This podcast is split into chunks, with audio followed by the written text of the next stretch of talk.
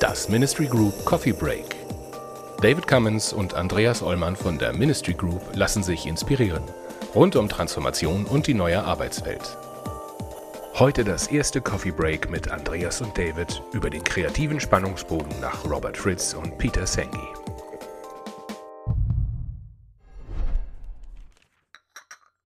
Moin David, da sind wir ja wieder. wieder Zeit für einen Kaffeebreak. Yeah. Ja, wir hatten ja vorgenommen, uns heute, äh, wir hatten uns heute vorgenommen, so, äh, was ähm, uns auszutauschen über das Thema kreativer Spannungsbogen. Hm, bevor wir da einsteigen, wo das eigentlich herkommt und was es eigentlich ist, äh, kann ich eigentlich ja nur davon erzählen, ähm, wie sehr mich das fasziniert hat, als du mal davon erzählt hast, weil es mich abgeholt hat bei einer, bei einem Gefühl, was vielleicht ganz viele haben. Und das Gefühl habe ich mal versucht, hier gerade aufzumalen, dass ich nämlich irgendwie äh, gefühlt in ganz, ganz viele Richtungen äh, Energie investiert habe. Hm. Und äh, sich diese Pfeile äh, quasi irgendwie aufgehoben haben und ich das Gefühl hatte, ich arbeite und ich hatte trotzdem das Gefühl, nicht so richtig voranzukommen. Und ähm, dann haben wir das ja mal auch bei uns im, im Team geteilt, haben festgestellt, das Gefühl hatten mehrere und ich könnte mir vorstellen, dass das sehr viele haben, gerade auch jetzt in, äh, in, in sehr chaotischen Zeiten, die wir ja gerade haben. Ähm, und da hattest du mir erzählt von einem, von einem Modell, von diesem kreativen Spannungsbogen. Und ich fand das unglaublich spannend. Und vielleicht kannst du uns da noch mal so ein bisschen so ein paar, paar Impulse geben, die so, die so Coffee Break tauglich sind. Ja, gern. Also eine kreative Spannungsbogen ist äh, ein, ein Modell oder ein, ein, ein Konzept von, von Robert Fritz. Und dieses, ähm, dieses Prinzip hatte auch äh, Peter Singhi auch äh, aufgenommen als zentrales äh, Element von, äh, von den fünf Disziplinen für äh, das äh, Learning Organization, also das lernende, die lernende Organisation. Ähm, und ähm, im Prinzip ist es relativ einfach. Ähm, es geht eigentlich darum, dass wir ähm, zwischen dem, was wir erreichen wollen, also unsere Vision, äh, wo wir hin, gerne hinwollen und die, die aktuelle Realität, in der wir leben, äh, eine Lücke ist. Äh, und meistens denken wir, dass diese Lücke uns ähm, äh, hindert daran, dahin zu kommen, wo wir eigentlich hinwollen. Mhm, und ähm, das Prinzip hinter kreativer Spannungsbogen ist, ich kann diese Lücke nutzen, mhm. ähm, anstatt äh, mich durchzukämpfen, ähm, kann ich äh, eine Spannung aufbauen zwischen dem, was, was jetzt ist und wo, wo ich gerne hin will. Und das, das ist, was die, die kreative Spannungsbogen ausmacht. Mhm. Um das zu tun, äh, muss ich eigentlich nur, in Anführungszeichen, ähm, die, äh, diese Vision, die ich habe, wirklich, wirklich wollen. Also wirklich äh, bereit sein, da, äh, dahin zu gehen, also das, das, das wirklich haben wollen. Äh, und der zweite Teil davon ist die aktuelle, die aktuelle Re Realität so gut wie möglich verstehen, sehen, ähm, ehrlich drauf schauen. Mhm. Und durch wir diese haben ja hier auf dem, auf dem Bild jetzt auch die, in, in der möglichen Realität, äh, haben wir ein, einen kleinen Kreis reingemalt, das, das, das Ich.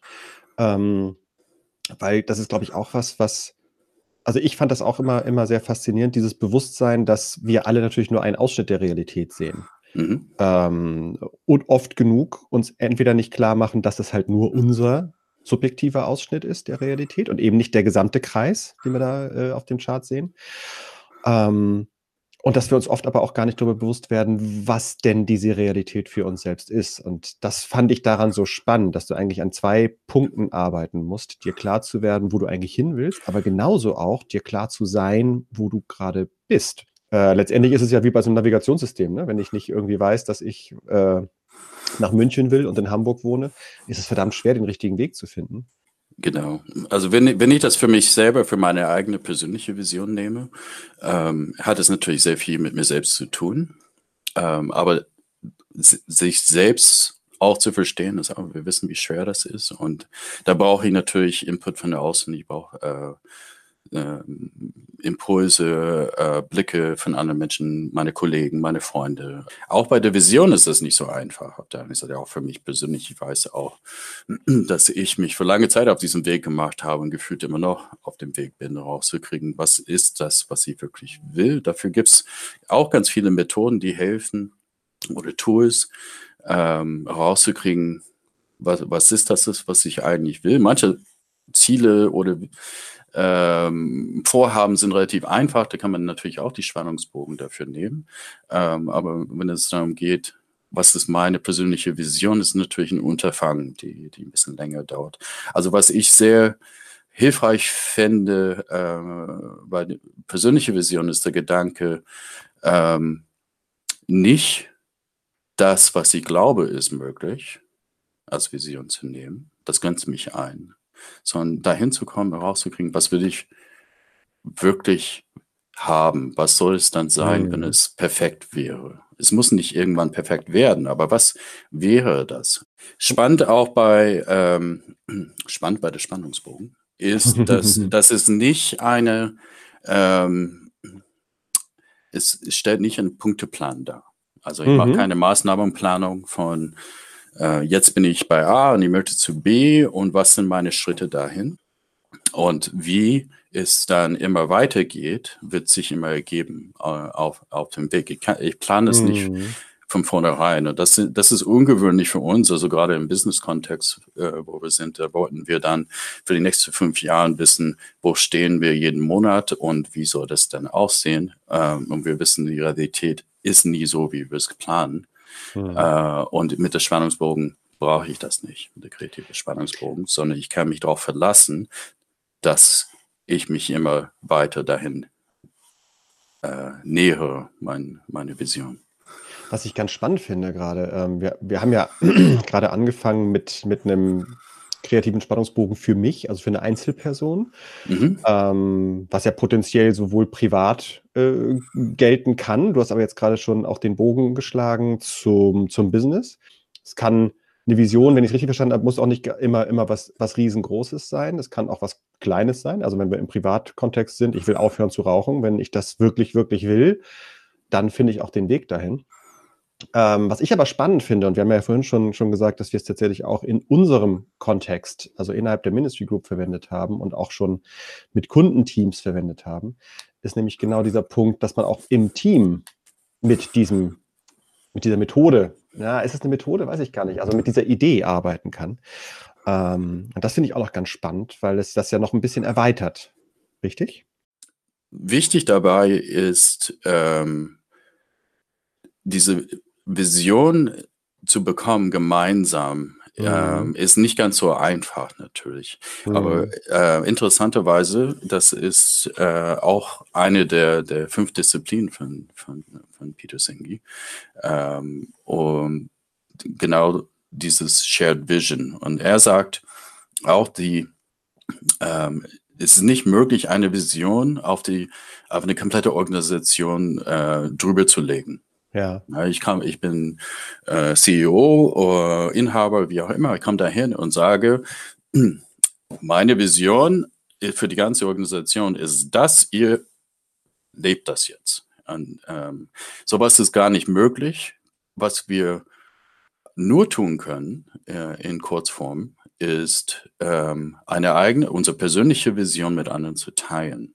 Und ob ich CEO bin oder Unternehmer oder ein Teammitglied, habe ich die Möglichkeit zu sagen, ich, ich habe eine Vision, wo ich hin will. Das ist was, was ich gerne möchte.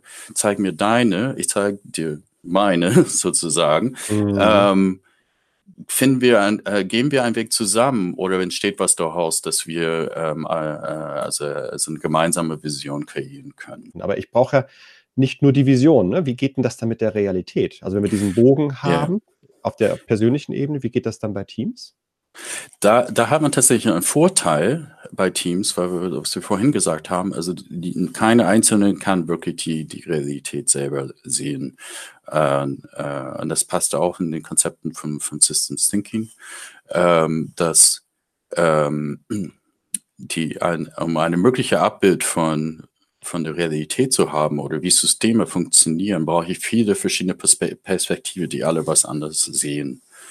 Ähm, idealerweise habe ich dann ein Team, die wirklich dann äh, diverse Blicke mit reinbringt. Diverse mhm. Erfahrungen, diverse Geschichten, aber auch unterschiedliche Teile des Systems sehen. Und wenn ich schaffe, zum Beispiel mit Dialog, äh, mit, mit einem äh, Austausch miteinander, die auf äh, äh, Fragen stellen basiert und äh, nicht auf äh, Behauptung von mein eigenes Modell ist das Richtige, äh, dann schaffe ich es einfacher in also eine Gruppe eine Realität zu verstehen, als ich es für mich persönlich nur tun kann. Ja, spannend. Das zeigen uns ja hier diese, diese bunten, die mehreren bunten ähm, Abbilder der Realität. Das sollen die einzelnen Personen in so einem Team sein. Die können sich zum Teil überlappen, die Wahrnehmungen, äh, müssen sie aber nicht. Tatsächlich ist es sogar auch äh, ganz, ganz spannend, erstmal zu akzeptieren, dass äh, wir vielleicht auch unterschiedliche Ausschnitte der Realität sehen, aber gemeinsam decken wir offensichtlich, wie man hier gerade sieht, ja eine größere Fläche der Realität ab. Ähm, was dafür unglaublich wichtig ist, du hast es gerade mal so ein bisschen nebenbei erwähnt, ist dieser Unterschied, finde ich, zwischen Diskussion und Dialog. Ähm, in der Diskussion würde es darum gehen, dass wir uns entscheiden, ob die gelbe Sicht auf die Realität besser ist als die rote und danach muss die gelbe unsere gemeinsame sein. Im Dialog geht es darum, wirklich sich klar zu werden, dass wir diese verschiedenen Blickwinkel haben und die zusammenbringen und erstmal grundsätzlich sozusagen vor uns stellen äh, und darüber dann auch sprechen können. Es geht nicht darum, die beste rauszufinden, die beste Idee, die beste Abbildung der Realität, sondern sich klar zu sein, dass wir alle einen Ausschnitt nur sehen und die idealerweise vor allem eine gemeinsame Sprache finden, um darüber zu reden. Mhm. Ähm, weil umso, umso klarer wird dann auch das, von wo wir eigentlich kommen. Ähm, und wir haben eine umso größere Chance, an möglichst viele Dinge gedacht zu haben, die relevant sind für uns. Das ähm, ist total schwer, weil wir, weil wir oft darauf trainiert sind, eher eine Diskussion zu haben, ein Streit um die beste, vermeintlich beste Lösung. Und das äh, habe ich wahrgenommen, ist, ist für viele Teams eine große Herausforderung, in den, den Dialogmodus tatsächlich zu kommen. Aber da gibt es ja Möglichkeiten, das zu üben. Und es gibt auch Übungen, mit denen man dann ganz, ganz wunderbar da ähm, auch als Team reinkommen kann. Das fand ich ganz faszinierend zu beobachten, jetzt schon mehrmals. Ja, Übung ist auch ein sehr, sehr wichtiges Wort, weil letztendlich ist das nicht einmal getan. Ich habe äh, ich habe jetzt meine Vision, ich habe die aktuelle Realität äh, mit dem gesamten Team geschaffen und jetzt legen wir los und müssen nie wieder darüber reden.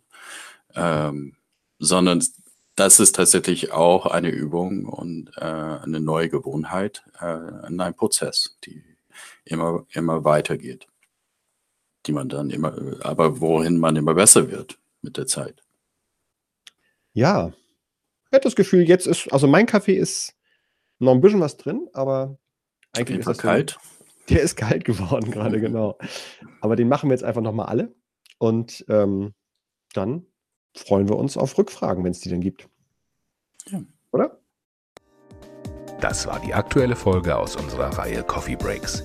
Andreas Ollmann und David Cummins von der Ministry Group diskutieren hier mit wechselnden Gästen die Herausforderungen im Kontext von New Work, digitaler Transformation und Leadership.